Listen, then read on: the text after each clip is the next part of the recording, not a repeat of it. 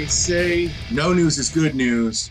But what happens when your podcast is all news? Well, it ends up being the Heel and Face podcast here on Heel Turn Wrestling. Just when I uh, got the logo down in position where the camera is, I switched it up on myself. And just like when you think you know the answers, I change the question. It's a wonderful quote that I just had right there because I'm going to be talking about that particular individual later on in the podcast. And by the way, again, like I said, it's me, it's me, the big old Stevie C here live in full effect with y'all on a bleh Sunday afternoon, almost evening. Coming to you live with the Heel and Face podcast on Heel Turn Wrestling live on Facebook and streaming other places as well. Well, man, I tell you what, it has been a very busy week. A lot of shenanigans, a lot of tomfoolery, a lot of brouhaha, a lot of uh, jibber jabber, and a lot of other old time alliterative phrases. But we are here and we are here to talk about it. There isn't a whole lot to talk about as far as actual analyzing the wrestling this week. And to be honest, I didn't even catch a whole lot of it. I just caught NXT and I also caught another promotion that I talk about pretty frequently on the show. And I'm going to save my comments on that promotion at the end of the show so I can also um, uh, give you all of the news, all of the news, because that's what we do on the Heel and Face podcast. Gonna adjust this just a little bit. There we go. Fantastic. So, uh, as you know, this I have been messing with trying to improve in a constant state of improvement of the show, and I uh, improved the crawl that you see above you, and you definitely want to pay attention to that crawl. I'll talk about it in just a second. And I have been tinkering with things and presenting the podcast in different ways because you, the fans, deserve to have a clean, presentable, professional looking podcast. Because as a graduate of the Bobby Heenan School of Broadcast Journalism, I feel it is my duty to be able to provide a high quality wrestling podcast for you. Where can you catch me? You can catch me on all social media platforms. I'm not just on Facebook. I have a page now on Twitter. Of course, obviously, the uh, Twitter handle, you can at me at any time. I have a page on Minds now. I have a page on Locals. All you need to do is just find Heel and Face Podcast. And just like the Jackson Five said, I'll be there. So you can check me out there. Um, the other social media platforms don't necessarily uh, cater to long form videos yet. So I just upload some snippets and some uh, cool uh, takes that I have to the various places you can only get me live here on Facebook. So make sure that you like, subscribe, comment, notify, do all the good things that you need to do out there to make yourself a part of the experience and help the show grow. I'm at 1100 likes right now, and I don't have a personal goal per se, but I would like to see the audience grow at least another thousand or so. I think that would be pretty cool. And all you need to do is let your friends know, that I'm on here rambling about wrestling for an hour or so every Saturday or every Sunday. Uh, make sure that you tell your friends.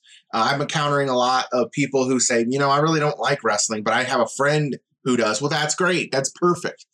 Because yes, I do care. And if you're a friend of mine, you should be liking and sharing the page anyway. But if you're one of those people that says that they don't personally like wrestling, but they have a friend who does, well, then send your friend my way and have them like and share and subscribe and click the notifications and do all those things that we need in order to stay successful and on the Facebook.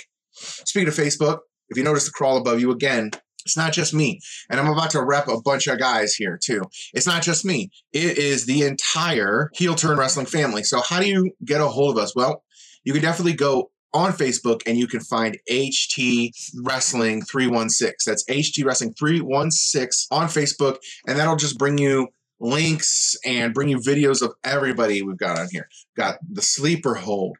We've got the war room with Kevin. we've got Piers Austin, and now Piers Austin is going nuts because he's got three different podcasts as last as I count. I was watching a little bit of he is starting a new podcast with uh, the Angel from ECW, the old ECW days. I think it was closer to the end of the ECW days when they were basically kind of looking for guys. No disrespect to him, obviously, because the dude is a hundred percent a bad dude. You don't want to mess with. But yeah, he would have probably been a lot bigger had ECW been able to stay afloat, sustain itself, not get sold to Vince McMahon. I think he might have been a huge, uh, a, a bigger deal. Uh, but if you remember him, he had some feuds with New Jack and uh, some pretty, uh, pretty, pretty badass matches. Uh, so uh, Piers definitely has a cool podcast with him called "Killing the Business." Pierce has got his other uh, shooting the S with all of the major players in the Australian wrestling scene and uh, believe he's a part of the 2020 wrestling trivia show. So uh, he's got a lot going on. We've got my show, obviously, and of course, the man with the plan behind all of this, Billy Alexander with the franchise takes five, and he's actually going on with Beyond the Mic or Behind the Mic tonight. So you want to definitely pay attention to that. And of course, they made their debut last week, and they brought it as they always do, with in their uh, earlier iterations that I looked and found them on uh, the internet.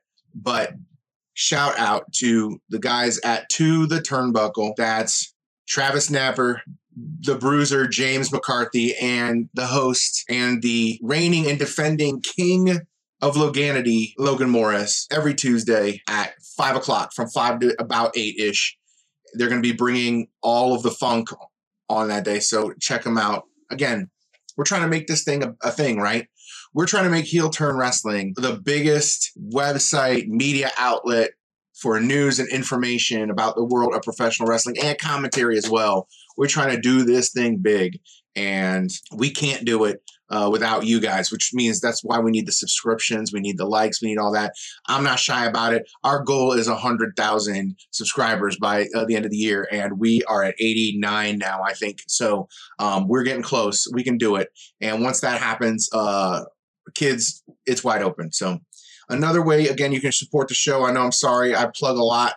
I'm not a player, I just plug a lot. Um, we do have a store that you can also go to to show your support, and that is our store at Pro Wrestling Tees. That's right. pro wrestling ProWrestlingTees.com is your source for all of your favorite wrestlers, uh, gear, wrestlers, merch, and also merch from wrestling adjacent uh, uh, personalities, including Heel Turn Wrestling. So you can get Billy Alexander Franchise Takes Five's podcast shirt. You can get a shirt with the brand on it, Heel Turn Wrestling. You can get our blogger and meme god extraordinaire Alcoholic Adams t shirt. And of course, if I might say so myself, you can get your hands on the hottest, freshest, flyest t shirt on the whole store, the Heel and Face podcast t shirt. Again, go to prowrestlingtees.com backslash heel turn wrestling, all one word. That's prowrestlingtees.com backslash heel turn wrestling. I mean, I'm repping the shirt right now, people. Yeah, take a look. Boom. I'm repping the shirt right now, so uh, you definitely want to give us give us a shot with that, man. Um, any way you can help us spread the product uh, that'd be great. And who knows? At some point, we may even help you, or we we may even give you the opportunity to help us in other ways spread the product. We might even make it worth your while, and that's all I can legally say about that right now. So, uh, thanks for tuning in with me, and we're just going to get right to it. We're just going to get right to uh, the news because honestly, again, like I said, that's all I have. Um, that is all I have. And the first topic is uh, that it's a organization that I haven't really talked a whole lot about, promotion that I haven't talked a whole lot about. But again, the probably recognized worldwide, internationally as the second biggest wrestling promotion in the world, crowned a winner of the World Cup last week.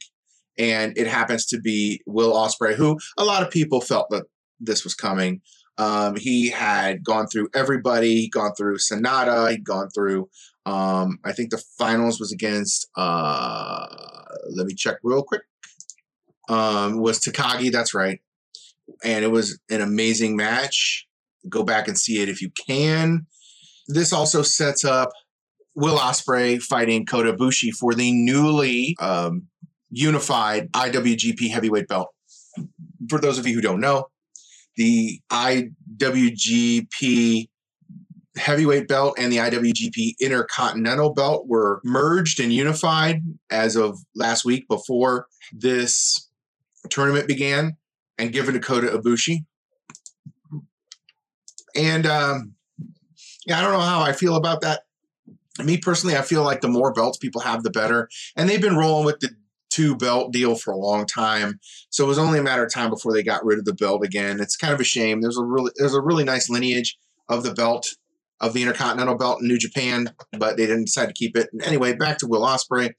So Will Ospreay is really killing it right now. He's making his push to be one of the best wrestlers, if not the best wrestler in the world, and we'll find out at uh, the next event, uh, uh, Sakura Genesis, whether or not Will Ospreay is in fact the greatest professional wrestler in the world. If he can have the heavyweight belt and uh, still be uh, the British champion with Rev Pro as well, that's uh, that's going to be a strong argument and uh, may definitely be a chink in the armor, a definite. I shouldn't say Matt. Maybe I'll just go back and say a monkey wrench in the machine a loose cog in the sprocket, whatever you want to say, in uh, in uh, Kenny Omega's quest to become multiple promotion champion. I don't think that Will Ospreay winning the belt is going to just roll over and let Kenny Omega come in sight unseen and win it, no matter what kind of history he's trying to make. I mean, I, honestly,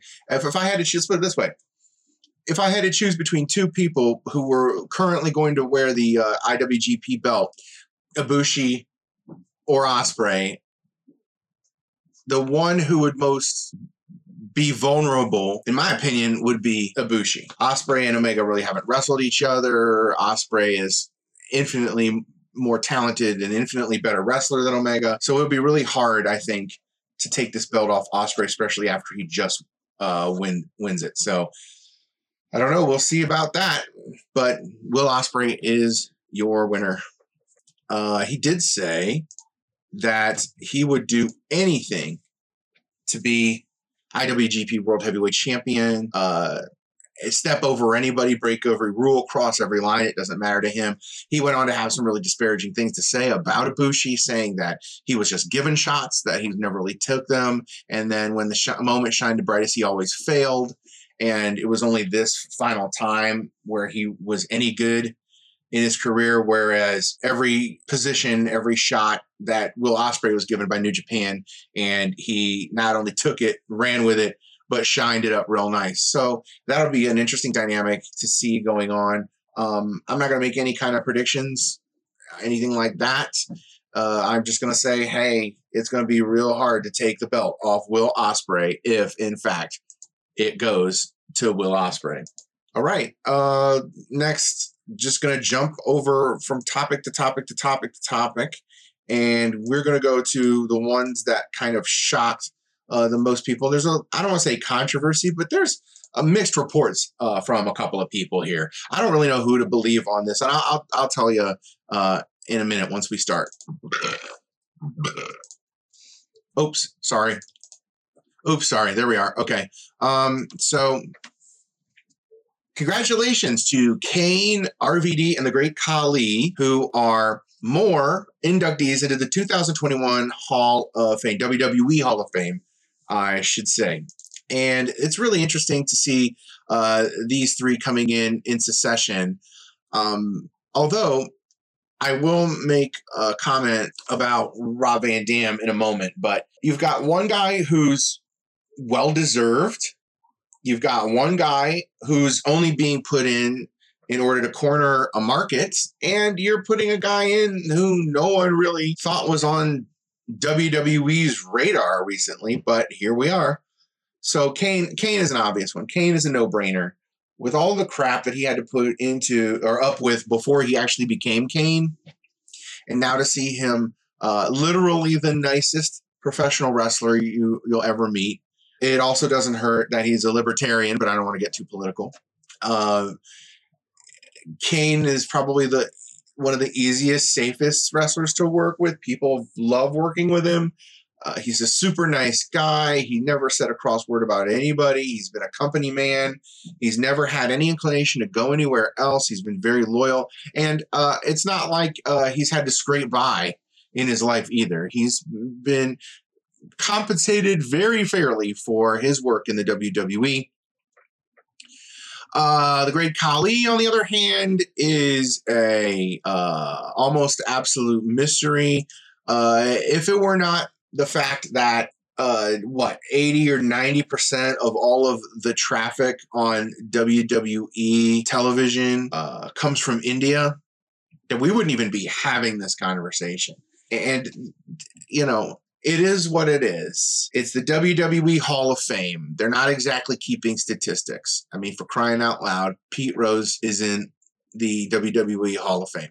So take it for what you will. It's just Vince and the WWE appealing to arguably the third or second or third largest global market in the world. And then now you've got RVD, who I don't know if they've even made a huge reveal, which is weird because when WWE makes these announcements, it's usually uh, from a major media market. Like they'll tell ESPN or they'll leak it to CBS or they'll leak it anywhere, and someone will get that opportunity uh, to break the news first. I have a theory about this, which is going to lead to my next topic. I don't want to burn that, but honestly, um, I think this was under the radar because the WWE, in selling to Peacock, did not want a bunch of people going up looking up RVD matches in ECW and WWE. And I will comment on Peacock coming up soon. Now, uh, we had a very emotional reaction. The Undertaker broke it on the bump. The Undertaker was driving somewhere and um, Kane was in his office overseeing uh, the uh, the city where he's the mayor, and uh, Kane broke down and had an emotional uh, issue. And I think Undertaker was speaking for all of us when he said that there is no WWE Hall of Fame without Kane. And that's pretty much true. Uh, just real quick before I get off on a tangent, when you see guys like Kane, get into the Hall of Fame. And yes, he's won a ton of belts and he's made a lot of money in pro wrestling and he is one of the nicest guys in pro wrestling. Some people may say, well, he didn't really, wasn't really impactful. He didn't really, you know, move the meter. He was just some big guy, right place at right time. Well, there is a lot to be said about people who just like their jobs and people who just like being employed. And honestly, there's nothing wrong with that. Um, we're going to be giving The Miz a Hall of Fame. You know, we're going to be hearing his Hall of Fame speech probably in the next 10 to 15 years. Daniel Bryan is another guy. Oh, he did kind of move the meter a little bit. Maybe he's an exception. But it's okay to be good at your job. It's okay to understand. You know, for for all this this talk that we do about this wrestler going over here, and and I'm about to talk about the Big Show too. So, and all of these different people going to different federations and promotions and stuff, and coming to Vince and hating it and leaving. There's something to be said about actually liking your job. I kind of feel like Kevin Steen is the same way because the perception I got from Kevin Steen is that you know, he may be a slight pain in the behind, but he's really super talented and he's a good worker. Well, we overuse the cliche that it's my dream as a wrestler to be in the WWE, and it really was for Kevin uh, Owens. He, he he is, and I don't see him going anywhere. It's not like he's going to be disgruntled and not used in ten years. Kevin Steen is going to be a huge part of the WWE from now until forever. Amen. So when you think about him in terms of Kane, he can be a Kane. He can be um, a Miz. He can be somebody who's just been a stalwart and actually likes his job. And probably has it well compartmentalized in his brain. The sucky parts of his job he probably puts off to the side. He doesn't look like he's a political guy. He doesn't look like he's always trying to get into Vince's office to get another push or whatever. He just is a guy who lets his his work speak for itself in the ring, and he likes being a wrestler and he likes being in the WWE, and there's nothing wrong with that. So Kane, God bless, congratulations. Thank you for being good at your job and on top of your job for like 20 years, and you deserve it. Can't say the same about Great Khali and Rob Van Dam is going to be part of another story that I'm about to go into. Just want to make a quick reaction. And I think people also overblew, which is what I have right there in the graphic below. Batista delayed his nomination for the fans. Last year, he was going to be one of the big name guys because, as we know, Vince has a formula old school guy, wrestler of color, female wrestler, possibly deceased wrestler, though it's not really a, a, a wholesome category to be part of. But he tries he tries to pick somebody from the past. Um, he'll induct a, induct a bunch of pioneers, and then that's it. So everybody fits a formula. And uh, Batista was the big draw formula slot for last year and he politely declined. Uh, he may have a couple of movies coming out right now. He might be on a tighter schedule than people are giving him credit for, but he said he would like to be in front of all the fans, and you got to respect him for that, man. I don't think there's anything wrong with that, wanting to be in front of all the fans. Uh, so uh, don't worry, Batista's not getting any heat for this. He's again probably has a huge schedule. He's probably working. He's probably filming a movie somewhere. We know that uh, Guardians of the Galaxy is probably in post production right now, so he's probably gearing up for that. And who knows, he might be, uh, you know, in a in a future James Gunn directed DC Solomon Grundy movie. Who knows? All we know is cool. Be cool with Batista. There's no reason to get on him for not being part of the Hall of Fame. But congratulations to these three. Uh, they uh, at some point deserved it, whether you can justify it or not. The tricky one is definitely RVD. Uh, uh, who we're going to talk about right now. Sorry, I had to hit the uh, the dump button for a second, the censor button. So, uh, yeah. So, talking about RVD, and it's not like he doesn't deserve it because he's one of those guys that had a unique style. He was good for his time.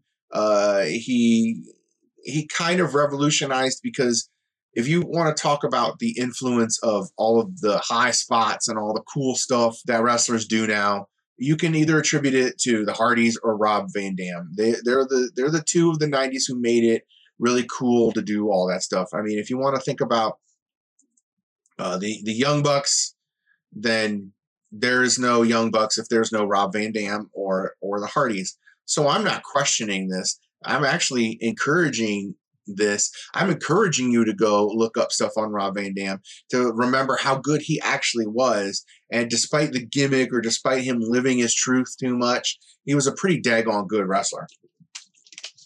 Now, when you go, when you look up Rob Van Dam. You want to be very careful because if you do, you might not be able to see as much uh, of him on the internet as you may have had if you were a subscriber with the WWE Network.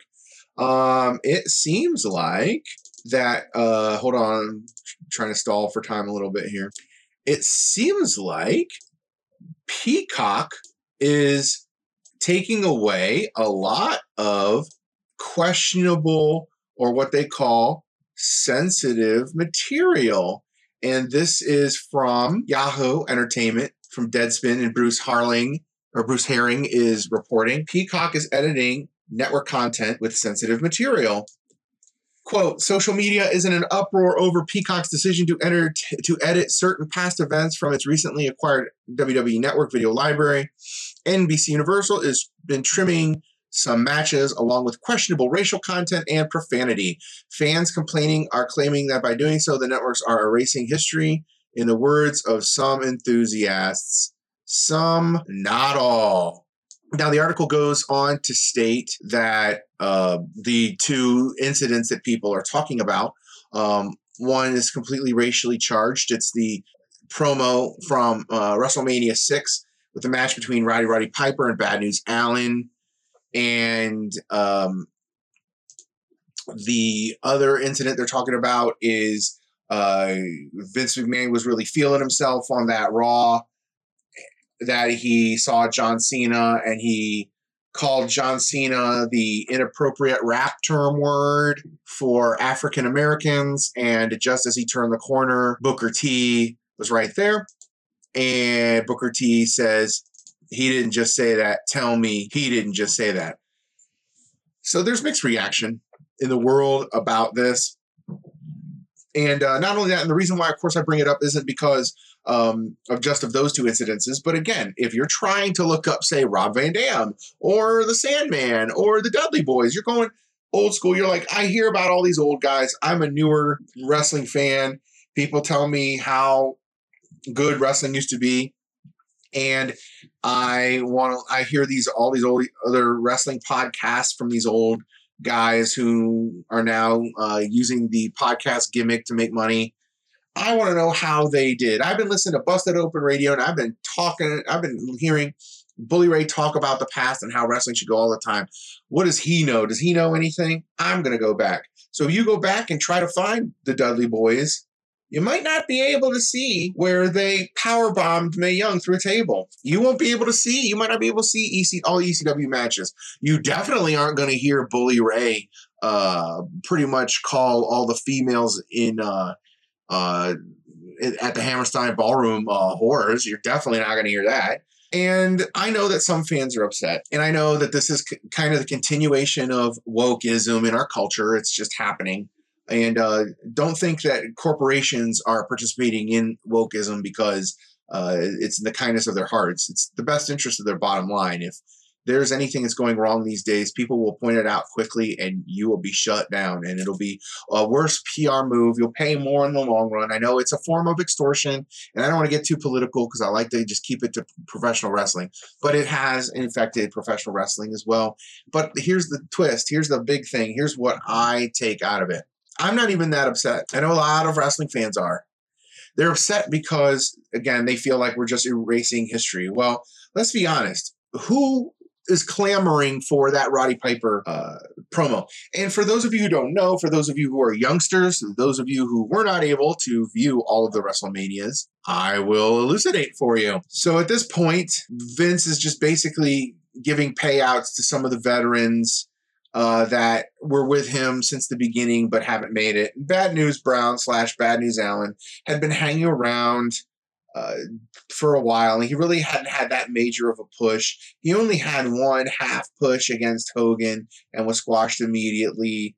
He really hadn't had anything happen for him, and actually, at this point, I think after this, uh, they actually turned him uh, into a baby face. I think this was kind of his reward for going through this stupid angle with Roddy Piper. Well, somehow, some way or another, things happen, blah, blah, blah.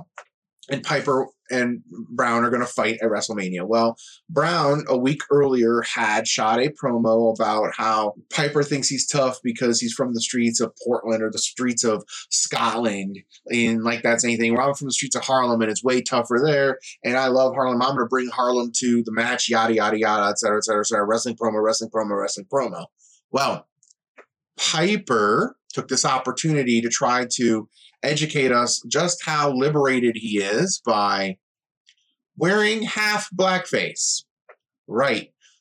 If there are those of you out there who remember, you're old enough like me to remember the old Star Trek uh, TV show that was in reruns. I didn't see it actually when it was, you know, when it was on NBC in the 60s. I would always see the reruns uh, on Saturday mornings and whatnot in syndication. And we all know one of the famous scenes or the famous episodes was the Star Trek episode where Kirk and the Enterprise have to be uh, have to help keep the peace between a planet who's racially divided and literally half of their face is white and the other half is black and then they flipped it for the other side the other half is black and the other half is white and they were in this giant planet wide civil war because of it, yada, yada, yada.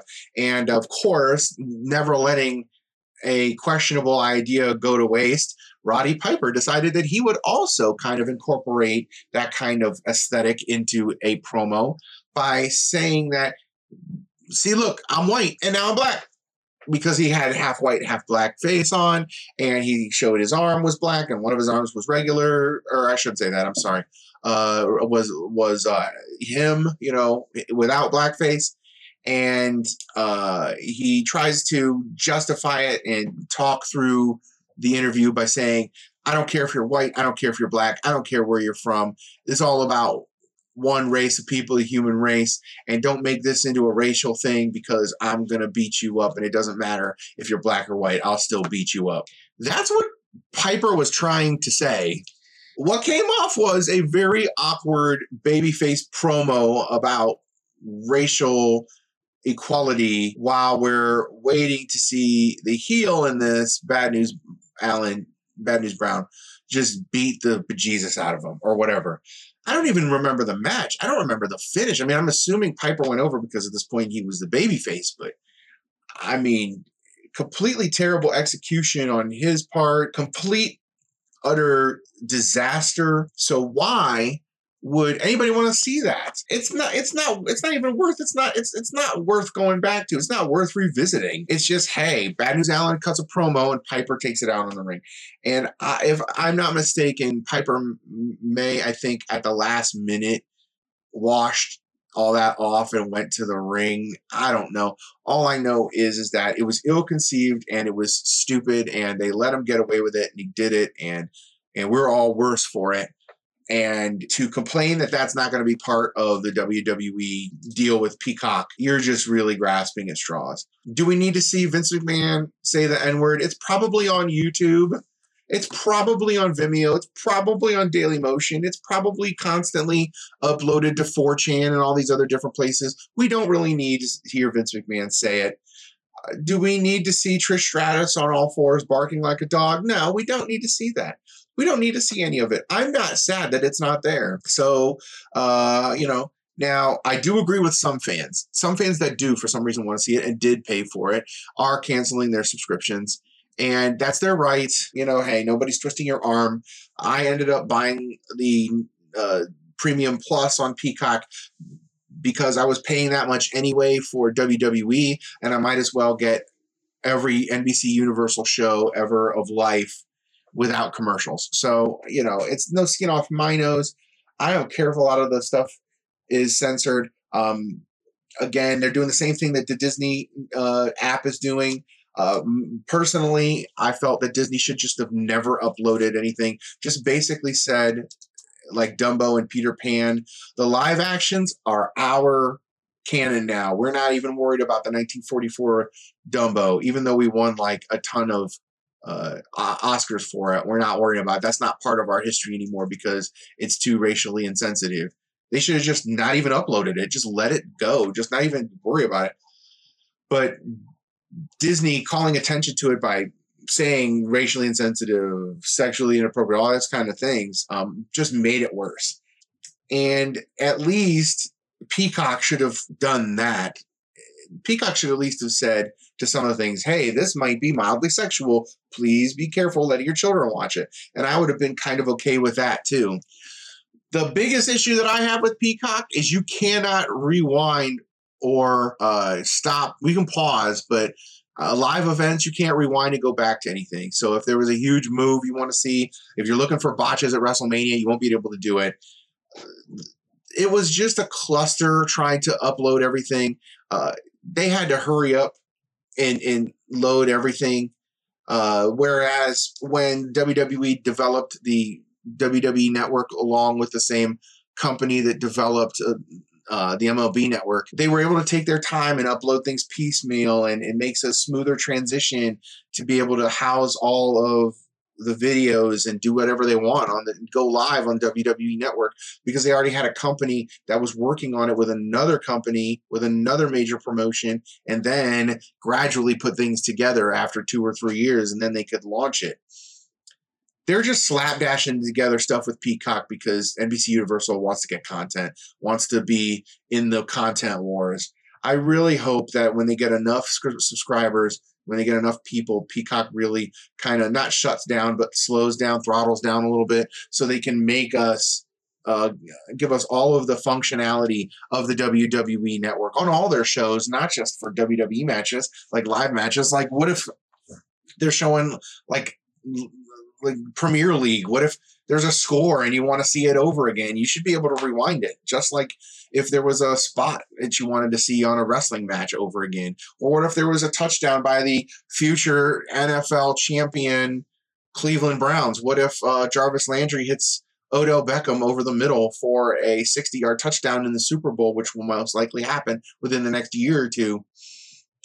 I want to be able to rewind that if I'm watching the Super Bowl on NBC on Peacock, but I guess not because reasons. So, my issues with the Peacock channel are not most people's issues with the Peacock channel, but I understand where fans are coming from that NBC is just covering their bases because they don't want to fall into the wokeism trap of, hey, did you know that there was um, a woman who was doing a striptease on top of a building on a pay per view called ECW uh, in 1998, Living Dangerously. And uh, you own that now, NBC. And then, of course, NBC Universal bigwigs running around the office in a panic uh, because no one caught uh, the uh, the video. So this is all they're doing, and I'm not totally against it. It just it is what it is. Now here's the other final thing because I know I've gone on uh, for quite a bit about it, but the final uh, idea about it is this is a temporary deal. People don't realize that this deal is only for like three or five years, and it's only dependent upon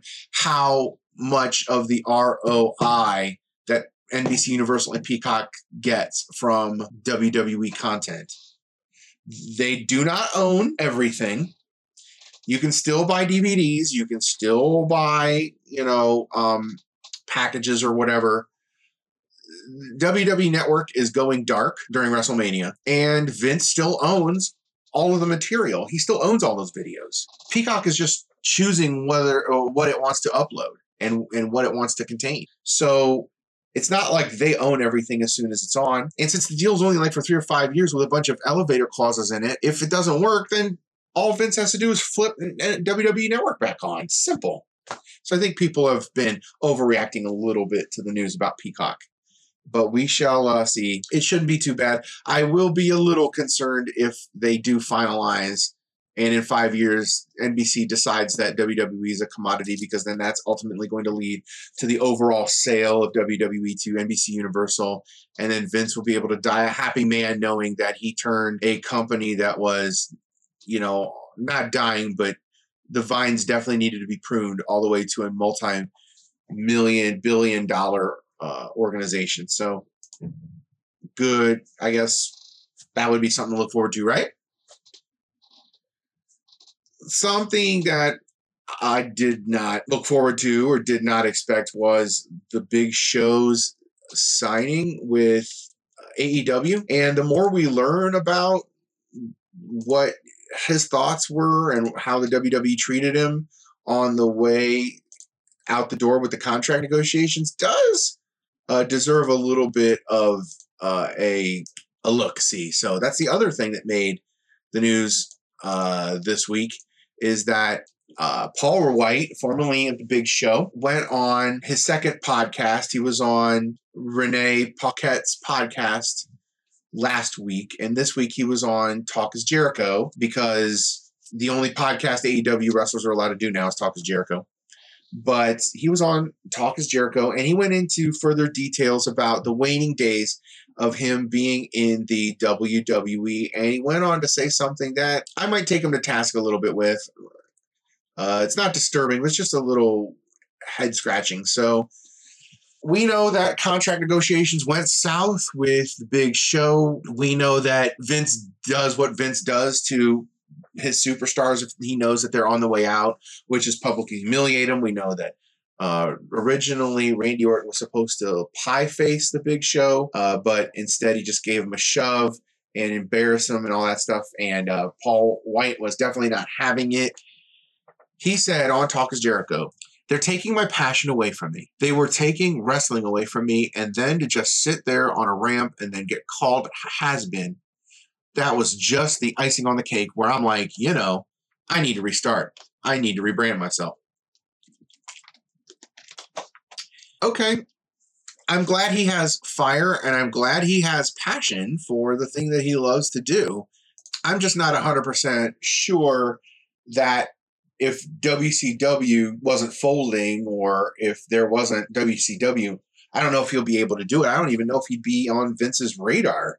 I mean, he might have been, uh, but just by sheer size alone. But again, was anybody super clamoring for the big show to be in WWE? So I'm glad that he's getting work. I'm glad he's feeling important. I'm glad he's feeling involved. I'm glad he's feeling special and all that. And I'm glad that he's found a home in AEW. But my question is, what was he expecting? He's nearing 50. He certainly can't go as well as he used to be able to go. I mean, who can at 50? You know, I'm not knocking that. I'm only three years away from that. Uh, you know, he's lost a significant amount of weight, gotten in significantly better shape, and he may have uh, resurrected his career as far as his athletic ability. But honestly, like, what else was he expecting? To be a top guy in 2021 in WWE? I don't know if that's realistic. I mean, even right now, all he is is an announcer. An announcer on Dark. He's not even on the main show.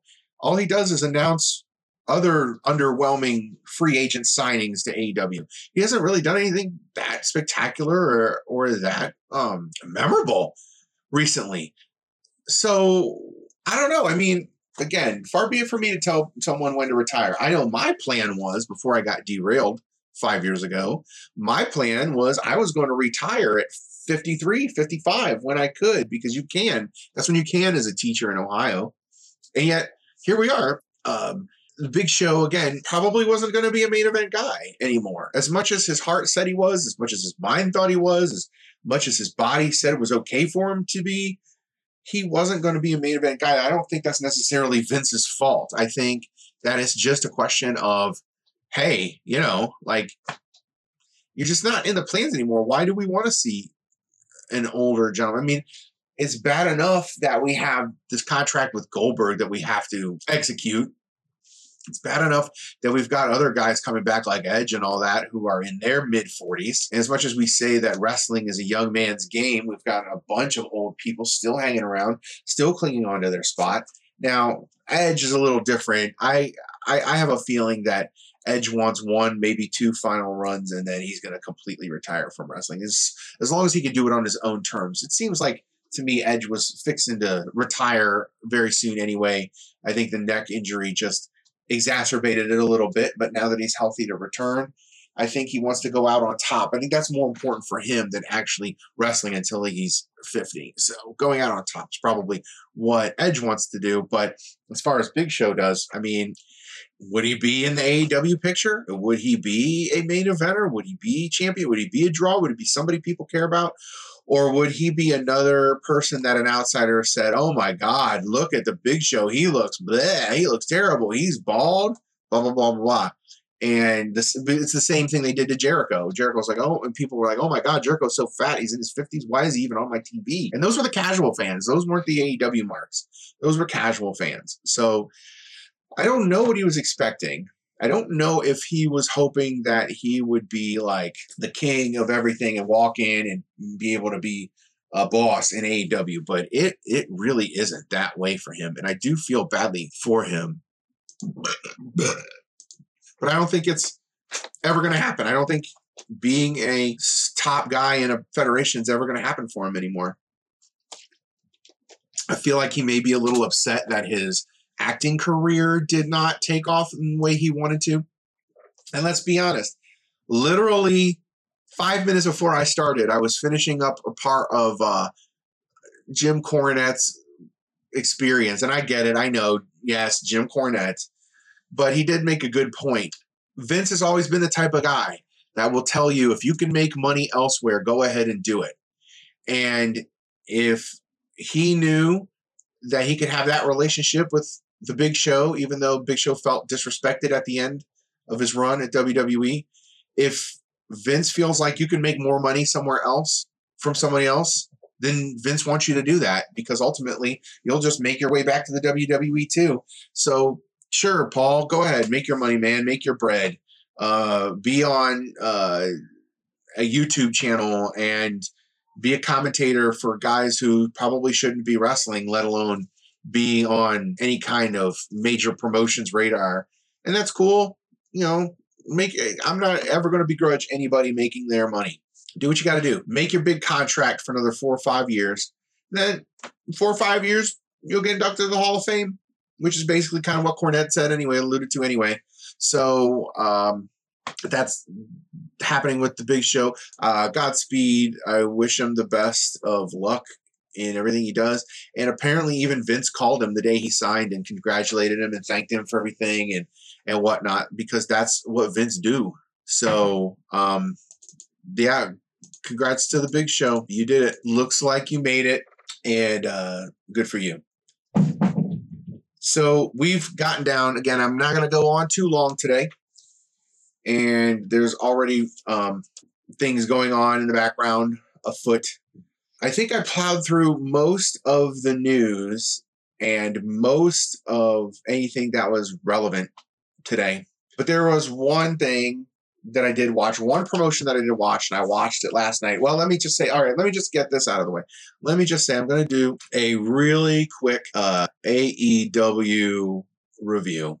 And uh, I'm just going to say that, I'm sorry, not AEW. Whew, let me just do a real quick NXT review. And let me just say, uh, the show was okay.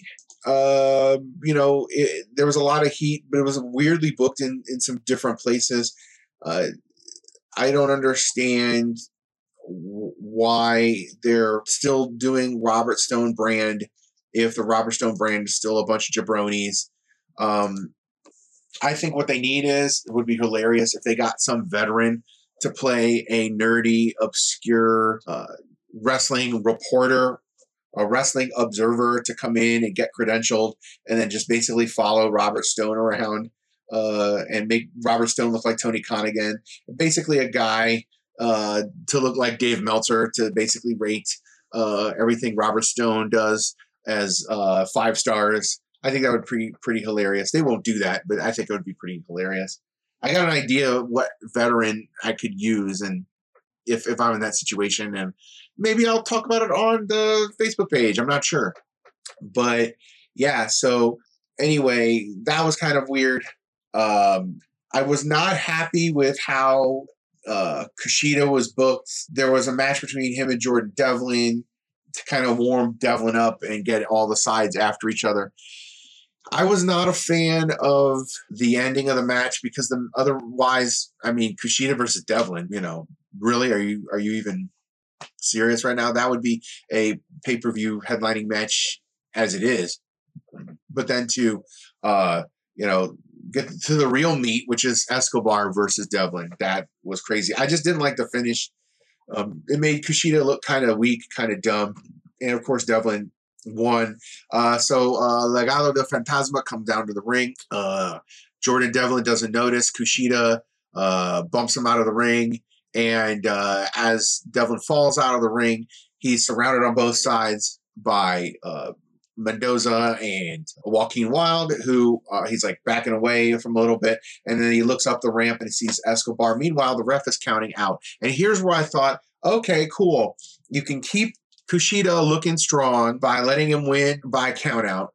You nothing is lost if Devlin loses by count out. He's still the champ and he still faces Escobar, and you could show like a three on one beatdown, which Kushida could then see it and then uh, jump uh, Legado for uh, Devlin's sake. And then they could basically fight out, which is every ending of every AEW match. I wouldn't have been upset with that. I would actually enjoyed that.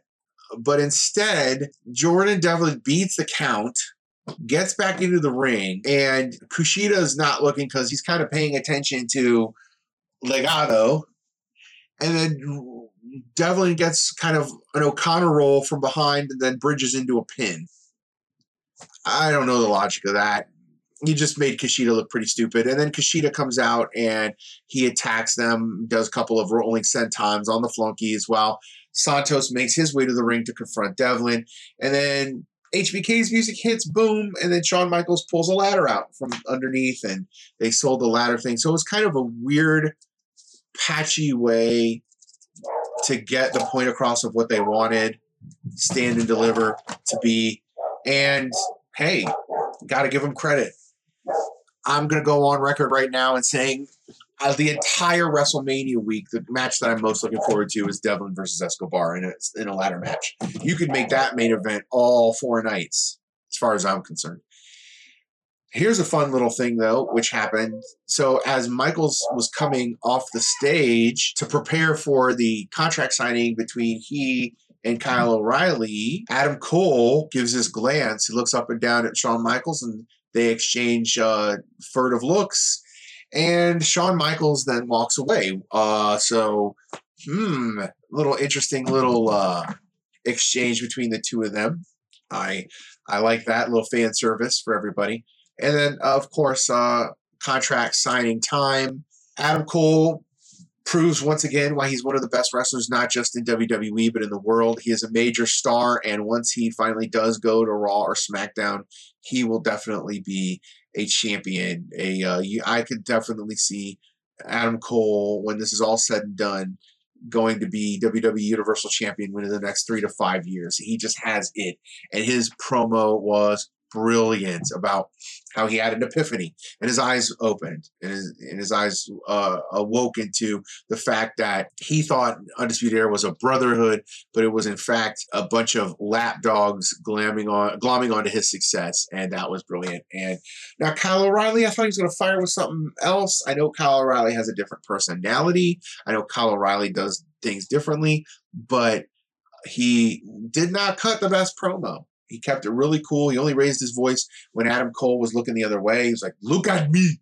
Um, it was a very weird promo. He talked about how he, in his heart of hearts, he wants Undisputed Era back, and he's fantasizing that at some point Adam Cole would change his mind and come back and reform it. And I don't, I, honestly, I don't know.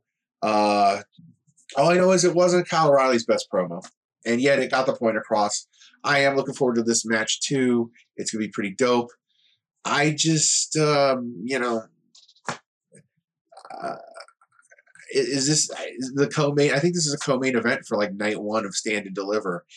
Uh, but I will say this in closing: this makes a lot of sense. I just want to leave you guys with this before I go to the final comment, the final news item, and the superstar of the week. Kyle O'Reilly versus Adam Cole about 15 years ago was co-main eventing at Ring of Honor. This was the feud that was supposed to elevate both Kyle O'Reilly and Adam Cole, and it kind of did, to a national stage and to become the future of Ring of Honor. Wonder who was booking Ring of Honor at that time. Oh, it was Gabe Sapolsky. That's right. And now that O'Reilly and Cole are co-main eventing Stand and Deliver the week before WrestleMania, and is this going to elevate both of these guys into an even farther stratosphere in NXT and possibly WWE than they have been in the past? Who is currently in NXT working with Triple H to book the show? I'll let you guys answer that question at home because I think you guys already know the answer.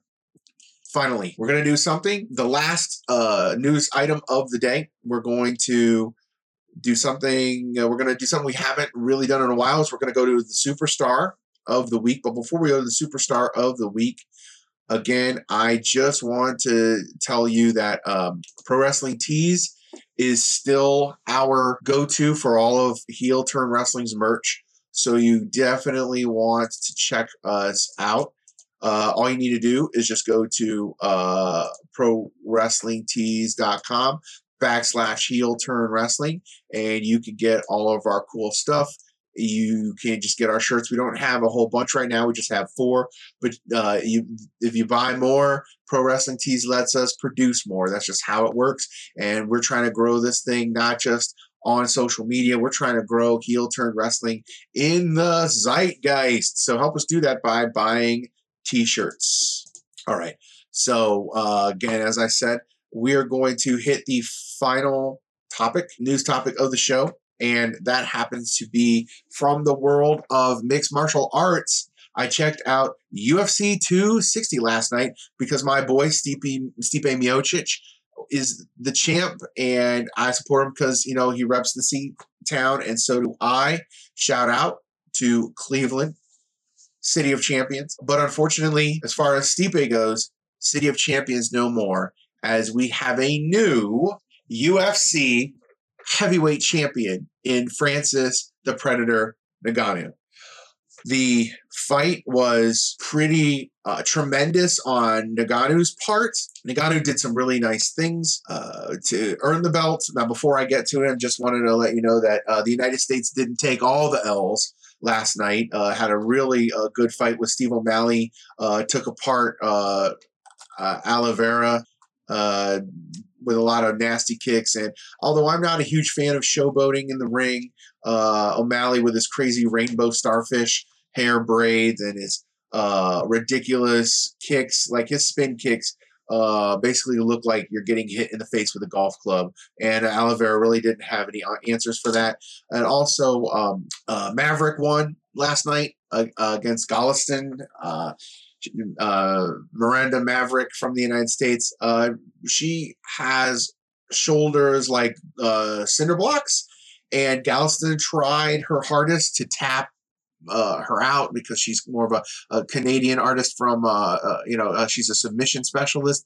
But I don't know how you were going to try to choke out somebody with arms and a neck that big. And um, uh, so uh, the United States didn't take all of the L's last night, but the biggest one came from the Predator, Francis Ngannou.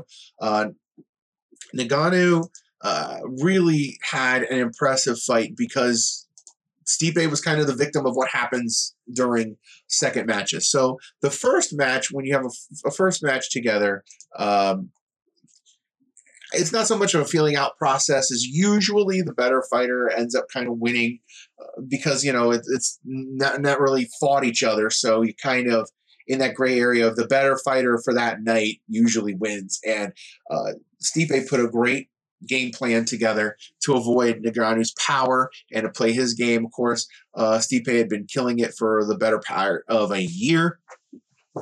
So shout out to my boy, but Ngannou did the smart thing. He learned. See, the second fight of a three fight bookended run or program is always the hardest for the winner of the first one because the second one figures you out.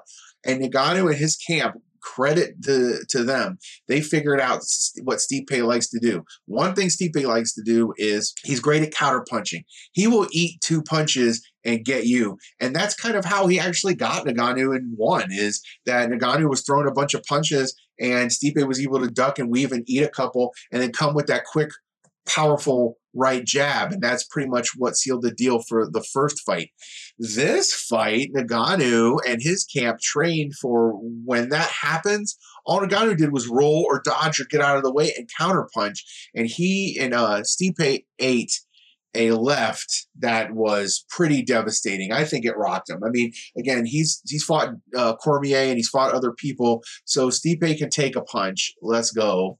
But Ngannou is the strongest puncher in UFC right now. Another thing that Ngannou did was really brilliant was Stipe has a move where he wants you to get off balance. If he sees you backing up or moving laterally, he usually shoots. And that's another way he dominated Ngannou in the first fight is Ngannou was on his heels or moving to a different position and Stipe baited him and just single legged him and took him down.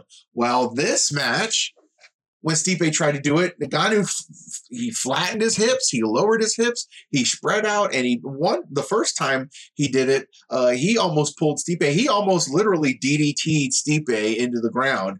Stipe was lucky to keep his balance when he came down uh, because Nagano and Ngannou could have easily moved into a submission hold. He easily could have given him a guillotine from there.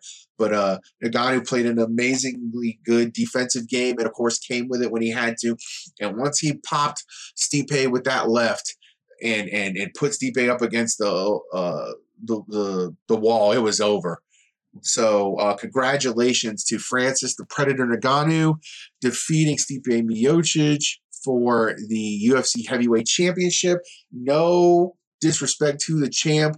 He is a classy dude. We got a lot of classy dudes, especially since one dude is still hanging around and he's the opposite of classy. I'm not getting into that right now. All I know is that uh, is the champ and he deserves it. And we're going to go ahead and make Francis the Predator Ngannou the superstar of the week. And the reason why I am doing that is very simple. If you knew about how he got to be an MMA fighter, you would respect his game even more. Let me educate you a little bit on uh, Ngannou. So he's Cameroonian, obviously. And if you haven't heard his story before, I'm just kind of putting it together from the Joe Rogan podcast and from uh, other uh, MMA websites who've reported the same thing. When Ngannou was small, he was forced to work in the sand mines of Cameroon. Um, unfortunately, it's a war torn country, it's an impoverished country, and there's a lot of crap still going on there. Um, he said that he never really got a formal education because at 10, his family situation dictated that he went to work in the mines. Uh, his father had a reputation for being a street fighter, which, uh, you know, is good or bad. I mean, again, it is what it is. But his father and he were very successful in avoiding the war torn nature of his country. He was successfully able to fend himself off of various gangs and various warlord groups that were recruiting him. Because, again, if you see some giant kid at 10 years old uh, who looks like he can fight, uh, you know, you definitely want him on your squad. Well, he uh, was successful in turning out all that stuff down, and all he wanted to do was be a better person. So he worked to do everything he could to flee Cameroon. And he had very harrowing details. He was arrested twice for trying to illegally get into uh, Europe. His plan was he was going to go from Cameroon through uh, Algeria, I believe, and into Spain uh, via the uh, Rock of Gibraltar, basically just kind of sneak across. And he was caught in, I'm sorry, not Cameroon, uh, not Algiers, in Morocco uh, he was caught and left out uh, to basically fend for himself. Uh, they didn't bring him back to Cameroon, uh, and he hid for years. For years, he hid in a forest in Morocco, waiting for his opportunity to sneak past the authorities and get to uh, the Rock of Gibraltar so he could cross into Spain. He was also arrested in Spain for illegally coming into Europe, and he was in their version of ICE, their version of Homeland Security, for two months, and then they just released him back into Morocco. Um, on his second attempt, he successfully uh, got in, and he went from Spain to France. And he then became homeless because there was nobody there. He didn't have any money. He didn't have any resources he had to fend for himself, and all he knew is he wanted to be a boxer. And even his family was said he was crazy. Why are you trying to be a boxer? They didn't even know what boxing was. They didn't know what fighting was. All he knew is he had to somehow get to France because, again, Cameroonians can speak French because it used to be a French colony. And so the only other place he knew he could function was France because he knew that France, I guess, was a freer country than his was, and he needed an opportunity. Got trained by Team Extreme, and the rest is history. So God bless him. Overall record 13, uh, 16 3 and 0 with four submissions and a knockout last night to become the UFC heavyweight champion. And congratulations to Francis the Predator Ngannou or Ngannou. I keep messing his name up. I'm sorry. I'm gonna put some respect on it. Say it again. I keep wanting to say Negreanu, you know, the poker player, but not even close. Congratulations to the new UFC heavyweight champion, Francis the Predator Ngannou.